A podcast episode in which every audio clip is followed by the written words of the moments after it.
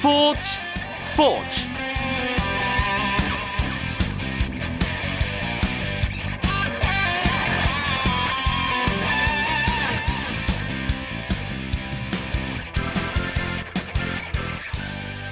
안녕하십니까. 금요일 밤 스포츠 스포츠. 아나운서 이광용입니다.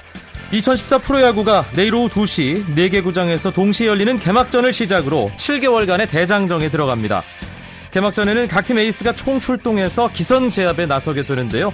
특히 4개 구장 모두 국내 투수와 외국인 투수가 선발 맞대결을 펼치게 되면서 더 큰 관심을 끌고 있습니다.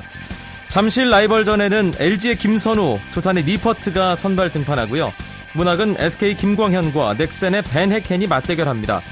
대구구장에서는 삼성 윤성환과 기아의 홀튼이, 사직에서는 롯데 송승준과 한화의 새로운 외국인 투수 클레이가 만나게 됐습니다. KBS 2텔레비전에서도 내일 오후 1시 50분부터 롯데와 한화의 사직 경기 중계 방송할 예정입니다. 야구장 혹시 못 가시는 분들은 TV로 야구 열기 만끽해 보시기 바랍니다. 금요일 밤 스포츠 스포츠는 국내 축구 이야기를 나누는 축구장 가는 길로 채워드립니다. 오늘도 알찬 내용 준비하고 있으니까요. 잠시만 기다려 주시고요. 먼저 주요 스포츠 소식 정리하면서 스포츠 스포츠 출발합니다.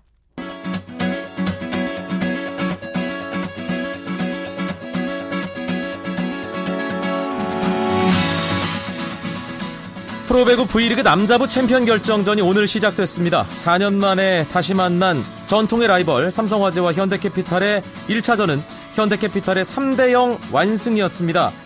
현대캐피탈은 1세트 부상으로 코트 밖으로 나간 아가메즈의 부재 속에서도 다양한 공격 루트로 상대를 괴롭히면서 먼저 1승을 챙겼습니다. 현대캐피탈은 송준호, 문성민 등 토종 공격수들의 맹활약에 힘입어 레오가 부진했던 삼성화재를 상대로 1차전에서 승리하면서 5전 3선승제 챔피언 결정전에서 유리한 고지를 선점했습니다. 현대캐피탈이 기선제압에 성공한 가운데 양 팀의 챔피언 결정전 2차전 30일 대전 충무체육관에서 열립니다. 여자 프로농구 챔피언 결정전에서 신한은행이 승부를 4차전으로 넘겼습니다. 신한은행은 우리은행과의 챔피언 결정 3차전에서 연장 접전 속에 76대 71로 이겨 벼랑 끝에서 반격에 성공했습니다. 신한은행 김단비 선수가 19득점에 7리바운드 6개 어시스트를 기록했고 스트릭렌은 11득점에 12개의 리바운드로 분전하며 팀을 승리로 이끌었습니다. 최윤아 선수 역시 9득점, 8개 리바운드, 8개 어시스트로 트리플 더블급 활약을 펼쳤는데요. 반면 우리은행은 박혜진의 17득점 활약이 빛이 바랬고 임영희도 8점으로 1, 2차전에 비해 부진했습니다. 여자 프로농구 챔피언 결정전은 우리은행이 2승 1패로 앞선 가운데 내일 오후 7시 4차전이 펼쳐집니다. 미국 프로야구 텍사스의 추신수 선수가 새 홈구장에서 열린 첫 실전 경기에서 안타를 기록하지 못했습니다. 추신수는 미국 알링턴에서 열린 멕시칸 리그 팀 티그레스 데 킨타나로오의 친선 경기에서 좌익수 겸 1번 타자로 선발 출전해 2타수 무안타에 볼넷 1개를 골라냈고 1득점을 올렸습니다. 추신수는 2회 볼넷을 얻어낸 뒤 후속 타자의 홈런으로 홈을 밟았는데요. 추신수가 소속된 텍사스는 우리 시간으로 다음 달 1일 필라델피아와 개막전을 치릅니다.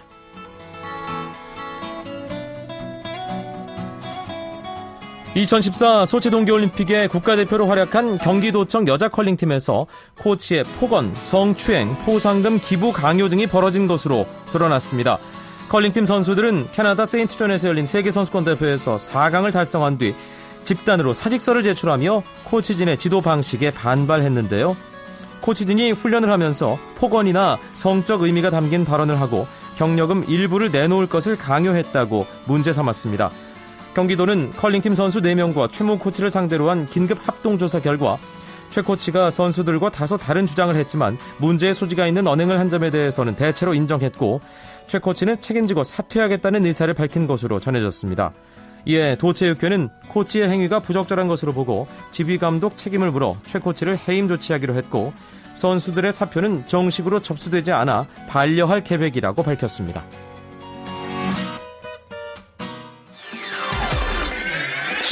전문가의 분석 맛깔나는 해설 땀과 또 열정으로 KBS 원에 출석 탄탄한 구성 편파 따윈 없어 매니아들 줄서 경청하는 게 당연한 순서 스포츠 스포츠 스포츠 스포츠 KBS 원 라디오 이광용의 스포츠 스포츠 금요일에는 재미있는 축구 이야기를 나눠보는 축구장 가는 길 꾸며드립니다. 이야기 손님 두 분 먼저 소개해드리죠. 스포츠 서울의 김현기 기자 어서 오세요. 네, 안녕하십니까. 스포츠선의 이건 기자도 함께합니다. 네, 안녕하세요. 금요일이니까 한 주 돌아보면서 국내 축구계 어떤 일들이 있었는지 간단하게 정리 먼저 하죠. 김현기 기자. 네, 우선 K리그 클래식이 주중에도 열렸습니다. 이번 주에는 아시아 챔피언스 리그가 없다 보니까 12팀 모두 수요일에 4라운드 경기를 했고 바로 그날 저녁에 이제 내년 1월 호주에서 열리는 아시안컵 본선 조추첨도 있었죠. 어제는 기성용과 손흥민 선수가 모처럼 나란히 골을 기록해서 특히 기성용 선수는 어, 헤딩을 잘 못하는 걸로 알려졌는데 머리로 골을 넣어서 화제가 또 됐습니다. 네, 기성용 손흥민 선수 골 소식이 가장 따끈따끈한 소식이긴 한데 사실 어, 축구 팬들이 가장 궁금해했던 것 중에 하나는 내년 1월 호주에서 열리는 아시안컵에 과연 우리가 어느 나라와 한조가 될 것이냐 하는 거였잖아요, 이건 기자. 그렇습니다. 어, 다들 관심이 상당히 많았습니다. 그 조추첨식 하기 전에 이제 홍명보 감독도 현지로 호주 시드니 오페라 하우스에서 했었죠. 그 현지로 출국을 하면서 뭐 여러 여러 가지 얘기들 했었었고요. 특히나 우리 같은 경우에는 아시안컵에서 우승한 것이 1960년이었으니까요. 상당히 먼 옛날이었는데 지금 뭐 우리 대표팀에 대한 뭐 선수들 구성면이라든지 홍명보 감독에 대한 그런 믿음이라든지 그런 것들이 있기 때문에 이번만큼은 한번 해 볼 만 하다라는 그런 의미에서 상당히 기대가 컸습니다. 26일 이제 오후 시간이었고요. 어, 결과적으로 이제 말씀을 드리자면 우리는 홈팀인 호주 그리고 오만 그리고 쿠웨이트와 함께 A조에 속하게 됐습니다. 우리나라가 톱시드를 받지 못했기 때문에 대한민국이 속한 조가 죽음의 조가 될 거다. 이런 분석들이 예, 추첨 전에는 많았습니다. 그런데 실제로 뚜껑을 열어보니까 A조가 그렇게 죽음의 조까지는 아닌 것 같아요. 김현규 기자. 네, 저도 거기에 동의하는데요. 사실 아시안컵 조추첨은 월드컵과 달리 이 두 가지로 나눠서 봐야 한다 이렇게 생각합니다. 왜냐하면 우리가 월드컵은 조별 예선 통과가 1차 목표 중요한 목표이기 때문에 이 조추첨 결과가 거의 7, 80%의 영향력을 미치지만 아시안컵은 우리가 아, 아시아의 호랑이죠. 우승을 목표로 하는 대회이기 때문입니다. 아, 저는 개인적으로 최고의 조편성이다 이번이 그렇게 봅니다. 어. 아, 왜냐면은 뭐 호주 같은 경우는 개최국이지만 최근 하락세고 오만 쿠웨이트는 우리가 충분히 이길 수 있는 이런 상대다. 이렇게 보기 때문이죠. 조별리그를. 그 다음에 중요한 게 8강 대진입니다. 역시 우승을 목표로 하기 때문에 8강, 4강 결승까지 봐야 되는데 아, 우리가 최근 다섯 차례 아시안컵에서 모두 중동의 강호 이란과 8강전을 치렀어요. 다섯 번 연속으로. 그래서 세 번을 이겼는데 두 번을 연장전 가서 이기고 한 번은 승부차기 끝에 이기고 그렇게 혈전을 치르고 4강에 가서 결국 다 졌거든요. 네. 그런데 이번에는 8강 대진이 좋다. 비조 1, 2위 팀과 싸우게 되는데 비조가 우즈벡, 사우디, 중국, 북한이기 때문에 이란이나 일본을 8강에서 만날 확률은 0%입니다. 우리 실력만 충분히 발휘하면 4강부터 진짜 우승을 위한 승부가 가능하다. 그래서 저는 최고의 조추첨이다 이렇게 보고 있습니다. 어, 그렇게 얘기를 하니까 갑자기 희망이 막 샘솟는데요. 네. 어, 호주 입장에서 더 부담스럽지 않을까 싶기도 해요, 이건 기자. 어, 사실 이제 이번 대회에서 우리가 톱 시드를 배정을 못 받게 된 원인이 뭐냐면 어, 이번 대회 앞두고 피파 랭킹으로 톱 시드를 배정을 했습니다. 근데 우리나라는 이제 아시아에서 4위거든요. 4개의 팀이 톱 시드에 들어가는데 4위가 됐는데 그러면 왜 들어가지 못했느냐?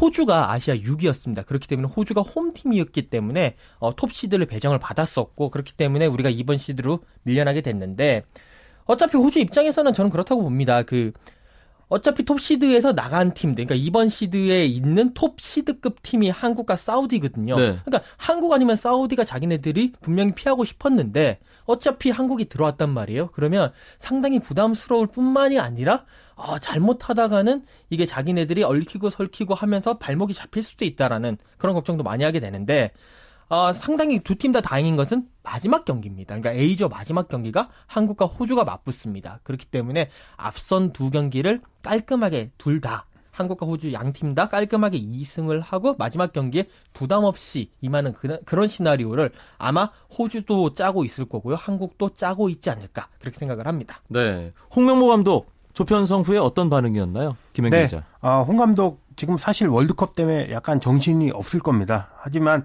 아시안컵 조편성 조추점식에 참가했었죠.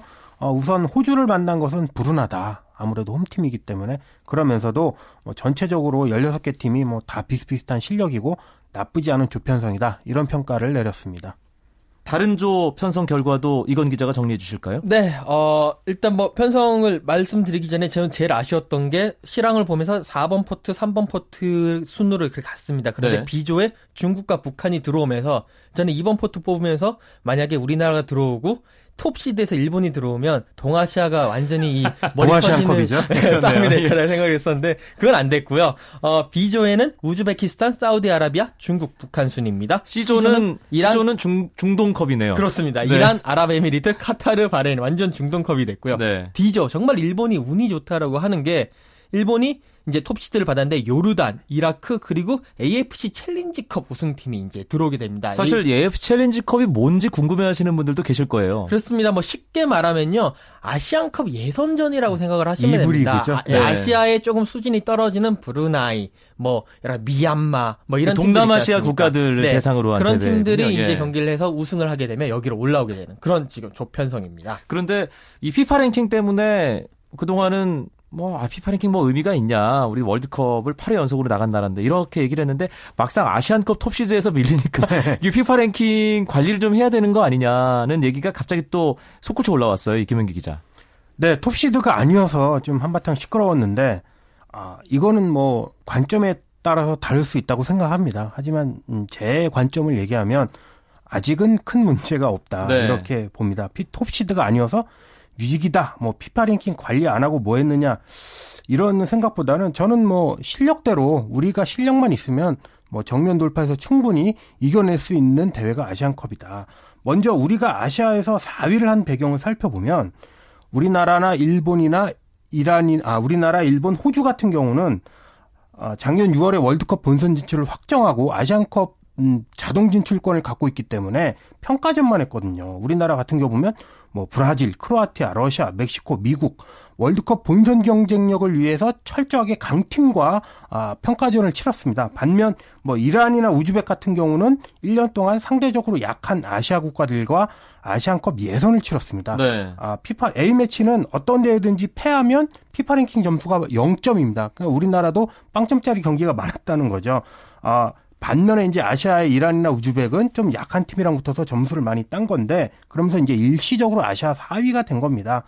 아, 이거는 뭐 호주도 그렇고 일본도 이번에 이제 아시아 1위를 이란한테 뺏겼는데 일본도 마찬가지고 어, 그렇기 때문에 어, 톱시드를 받자고 뭐 약한 팀과 줄줄이 붙어야 하나 저는 여기에는 동의하지 않습니다. 이건 기자는 어떻게 생각하세요? 저도 같은 생각입니다. 사실 그 피파 랭킹을 관리하려면 약한 팀과 붙어 가지고 계속 이기면 피파 랭킹이 올라갈 수 있거든요. 근데 지금 우리나라 같은 경우에는 월드컵을 바라보고 있고 또 뭐 올림픽이라든지 여러 가지 큰 대회를 바라보면서 A 대표팀 자체의 경기력을 높이는 게 가장 우선순위인데 그 피파 랭킹 그 숫자를 올리겠다고 뭐 예를 들어서 뭐 저쪽 동남아에 있는 나라들 뭐 그런 나라들 데리고 와서 경기를 해봤자 아무런 도움도 안 되고요. 음. 그 시간에 차라리 강팀과 붙어서 깨지더라도 이렇게 지더라도 강팀과 붙어서 경험치를 쌓는 게 낫다고 저는 생각을 합니다. 네, 내년 1월 호주에서 아시안컵 아, 치러지는데 2011년 카타르 아시안컵을 참 재밌게 봤어요 축구 팬들이 그렇기 때문에 이 아시안컵이라는 대회의 의미를 우리가 그때 다시 한번 깨달았다는 이런 생각도 드는데 어떻습니까? 그동안 참 인연이 없었잖아요 아시안컵과 김현기 기자. 네, 이 아시안컵이 아시아의 최고팀을 가리는 대회인데 우리나라에서는 약간 대접을 받지 못했던 것도 사실이에요. 하나 예를 들면은 1992년에 일본에서 이 본선 대회가 있었는데 아, 그 본선을 가기 위한 예선에서 어, 우리나라가 실업 선발을 내보냈다가 태국한테 깨져가지고 본선 자체에 올라가지 못한 적이 있었습니다. 네. 예, 그 다음에 이제 다섯 번 어, 계속 본선에 나왔는데 아까 말했던 것처럼 이란하고 8강에서 붙으면서 이 혈전 때문에 뭐 8강에서 떨어지거나 아니면 8강에 올라가도 4강에서 지거나 그래서 결승을 또 한 번도 못 올랐거든요. 하지만 이제는 아시안컵이 아시아의 최고 자리 또 뭐 월드컵 한 해 전에 열리는 어, 피파 컨페더레이션스컵 출전 자격을 아시아의 한 국가 한 나라만 출전하는데 이런 출전 자격을 부여하는 대로 많이 위상이 올라갔기 때문에 이번에는 한번 우리도 신경 써보자 그런 생각이 듭니다. 네, 무엇보다 이 월드컵 직전에 있는 컨페더레이션스컵 그렇죠. 출전, 예, 그 월드컵 1년 전에 그 경험을 위해서라도 내년 호주 아시안컵, 아시안컵은 좀 아, 우승하는 모습을 봤으면 좋겠다. 예, 이런 바람을 가져봅니다. 재미있는 국내 축구 이야기 축구장 가는 길로 금요일 밤 스포츠 스포츠 꾸며드리고 있습니다. 스포츠 서울의 김현기 기자, 스포츠조선의 이건 기자와 함께하고 있습니다.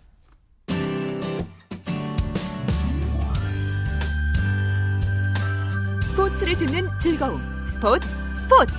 이광용 아나운서와 함께합니다. 앞서 아시안컵 이야기를 나눠봤고요. 이번엔 K리그 클래식 이야기로 넘어갑니다. 4라운드까지 치렀는데요. 순위표 상단에 눈에 확 들어오는 한 팀이 있습니다. 누가 얘기해 주실래요? 이건 기자. 어, 일단 순위표부터 말씀을 드릴게요. 네. 어, 1위부터 4, 그러니까 1위부터 이제 지금 딱 보면 비수도권 팀들이 상당히 대약진을 펼치고 있다는 특징이 있고요. 네. 그 질문하신 것 중에는 이제 전남이 아마 들어가게 되는데 울산과 전남이 각각 승점 9점으로 울산이 1위, 전남이 2위를 달리고 있습니다. 그리고 전북과 부산이 승점 7점으로 3위, 4위를 달리고 있고요.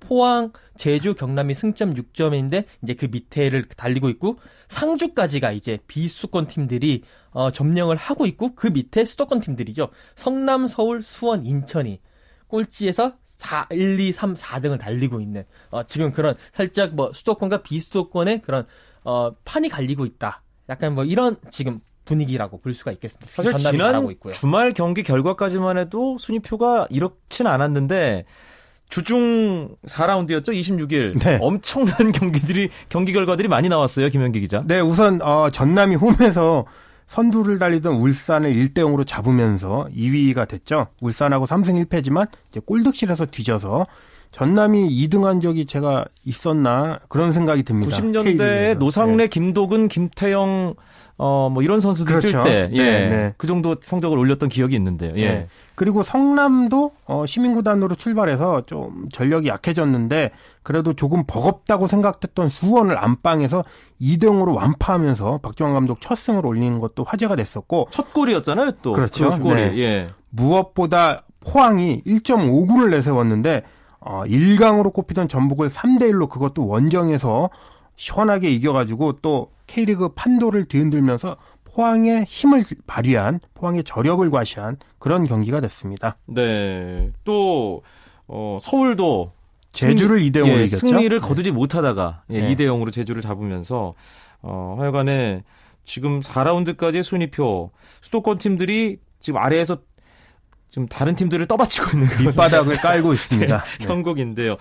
이제 매 라운드마다 이제 순위표는 확확 뒤집힐 겁니다. 지금 초반이기 때문에 네. 어느 팀도 안심할 수 없다. 아, 이렇게 볼 수 있는 K리그 클래식 초반 판도인데요. 그래서 이번 주말에 펼쳐질 5라운드 경기가 참 기대됩니다. 결과가 벌써부터 궁금하고요. 토요일에 먼저 세 경기가 열리죠. 이건 기자. 네, 오후 2시에는 울산과 서울, 포항과 상주가 격돌을 합니다. 오후 4시에는요, 전북과 성남이 격돌을 하는데, 어, 울산과 서울 경기가 상당히 좀 재밌을 것 같아요. 울산은 이제 연승을 달리다가 끊겼고, 서울은 이제 연승을 바라보고 있는데, 어, 울산이 전남한테 지면서 그 이면에는 체력 문제가 조금씩 슬슬 드러나고 있거든요. 네. 어, 이제 계속 아시아 챔피언스 리그와 이제 같이 병행을 하면서 계속 주전 선수들을 내다 보니까 그런 부분에서 문제가 드러나고 있고 반면에 서울은 제주를 잡으면서 이제 뭔가 반전의 기회를 잡았는데 여기서 저는 개인적으로는 어, 울산이 조금 더 힘들지 않을까라는 생각까지는 하게 됩니다. 왜 그러냐면, 어, 울산은 사실 이제 감독의 역할이 이제부터 중요하거든요. 네. 감독이라는 것은 위기에 있었을 때 위기 관리 능력이 상당히 중요한데. 조민국 감독이 프로 첫 해잖아요. 그러니까요. 과연 조민국 감독이 프로 첫해 그런 위기 관리 능력을 보여줄 수 있을 것인가? 반면에 최용수 서울의 최용수 감독은 정말 그 프로 생활을 하면서 프로 감독 생활을 하면서 선전수전 공준전까지 다 겪은 감독이기 때문에 그런 면에서 분명히 차이가 나지 않을까라는 생각을 하고 있습니다. 워낙 혼전이기 때문에 모든 팀이 다 이겨야 하는 이유가 네. 있지만 어, 울산 서울 대결 말고 포항 대 상주, 전북 대 성남 이 네 팀 모두 참 승리가 절실한 팀들이에요. 이거 김현기 기자. 네, 포항은 2패하고 나서 지금 2승을 했는데 지난 수요일 전북전에 1.5군을 내세워서 이겼으니까 이번에는 좀 정예 멤버가 조찬호 선수가 물론 부상으로 아웃됐지만 정예 멤버가 나올 것 같아서 어, 그런 측면에서 상주 상무까지 이기고 3승을 챙기면 K리그 클래식도 상위권으로 오를 수 있는 발판을 마련하게 되는 거죠. 아, 상주 상무는 개인적으로는 참 올해 인상 깊은 팀으로 꼽고 있습니다. 네. 경기력이 생각보다 좋아서 다만 승리가 없어서 지금 상주 상무가 아니고 상주 사무가 됐습니다. 3라운드까지는 상주 3무였어요. 네, 그렇죠. 네. 네, 이 포항이 좀 만만치 않은데 또 원정을 가니까 상주 5무 이런 거는 이제 좀 자제해야 되지 않을까. 이겨서 이번에는 선수들이 좀 외, 외박을 나갈 수 있는 네, 그런 당근을 좀 받았으면 좋겠고 엄청난 당근이네요. 그렇죠. 예. 네. 전북은 이제 1강인데 최근에 약간 뭐 포항이랑 포항에게 지고 상주 상무하고 비기면서 자존심이 구겼거든요. 어, 이번에는 성남을 무조건 이겨야 다시 상위권을 유지할 수 있다. 선두권으로 치고 갈 수 있다. 그렇게 보이고 성남 같은 경우는 이제 수원을 이겨서 분위기는 바뀌었는데 역시 전북 원정에서 어느 정도 싸우는가가 올 시즌 어, 성남의 아, 올 시즌 성적을 가늠할 기준이 되지 않을까. 그래서 역시 또 중요한 것 같습니다. 수요일 저녁에 있었던 전북과 포항의 경기 자주 얘기를 하게 되는데 그 경기 끝나고 전북의 최강희 감독이 정말 작정을 하고 판정에 대해서 한마디 했습니다. 700만 원 제재금을 받았는데요. 네. 이게 주말 경기에 어떤 식으로든 영향을 미칠까요? 이건 기자? 전 그럴 것 같습니다. 어, 물론 뭐 여러 가지 사실관계가 있긴 하겠지만 제가 봤었을 때 최강희 감독이 그 얘기를 한 것은 시즌 초반에 어, 선수단을 다 잡는 의미가 있다고 봅니다. 사실 그 앞에서 말, 이제 김현기 기자가 말씀을 했지만 상주전에서 이제 상주가 그 전북 출신 8명이 빠졌는데 전북이 0대 0으로 비겼단 말이에요. 포항한테도 1.5군을 낸데 포항이 거기에 홈에서 1대 3으로 졌습니다. 또 그날 경기에서 어 그 전북의 선수들이 상당히 흥분도 많이 했고 이성적인 이성을 잃어버린 모습도 상당히 많이 보여줬었거든요. 네. 이럴 때 이제 최강희 감독이 뭔가 하나의 위기 관리 능력이죠. 분위기를 잡겠다. 그렇죠. 다 자신이 잡겠다. 그런 얘기를 아. 하면서 700만 원을 내더라도 그런 얘기를 하면서 팀의 분위기를 하나 다 잡고 그리고 또 이렇게 조금 안 좋았던 팀 분위기를 그렇게 얘기를 하면서 어, 선수들에게 가는 비난의 화살을 돌리는 약간 그런 의미도 있다고 저는 생각을 합니다. 네, 토요일에 4, 5라운드 3경기가 있고 일요일에도 3경기가 있습니다. 인천 대 전남, 제주 대 경남, 수원 대 부산. 김현기 기자가 짧게 예, 정리를 좀 해주시죠. 네, 전남이 2위, 인천이 꼴찌인데 아, 이렇게 봐야 됩니다. 전남이 인천한테는 고전하고 있습니다. 최근 18경기에서 13무 5패 한 번도 어허. 못 이겼거든요. 예. 하석재 감독도 그걸 걱정하고 있고 어, 수원 대 부산 수원이 2연패로 초반에 술렁이고 있습니다. 예, 지금 멤버를 좀 바꿔서 부산전을 싸우겠다고 하는데 또 부산은 수원 출신 수원 감독했던 윤성효 감독이 있어서 또 흥미진진할 것 같고 어, 제주와 경남 어, 두 팀 모두 뭐 이기고 지고를 반복하고 있는데 어, 서로 이겨야지 중상위권으로 올라갈 수 있는 그런 어, 기반이 마련되니까 역시 치고받는 혈전이 예상됩니다. 네, 주말 토요일 3경기, 일요일 3경기 많은 팬들이 K리그 클래식 그라운드 가득 채워주셨으면 하는 바람 가지면서 오늘 축구장 가는 길 여기서 줄이겠습니다. 스포츠 서울의 김현기 기자, 스포츠조선 이건 기자 두 분 고맙습니다. 네, 고맙습니다. 감사합니다.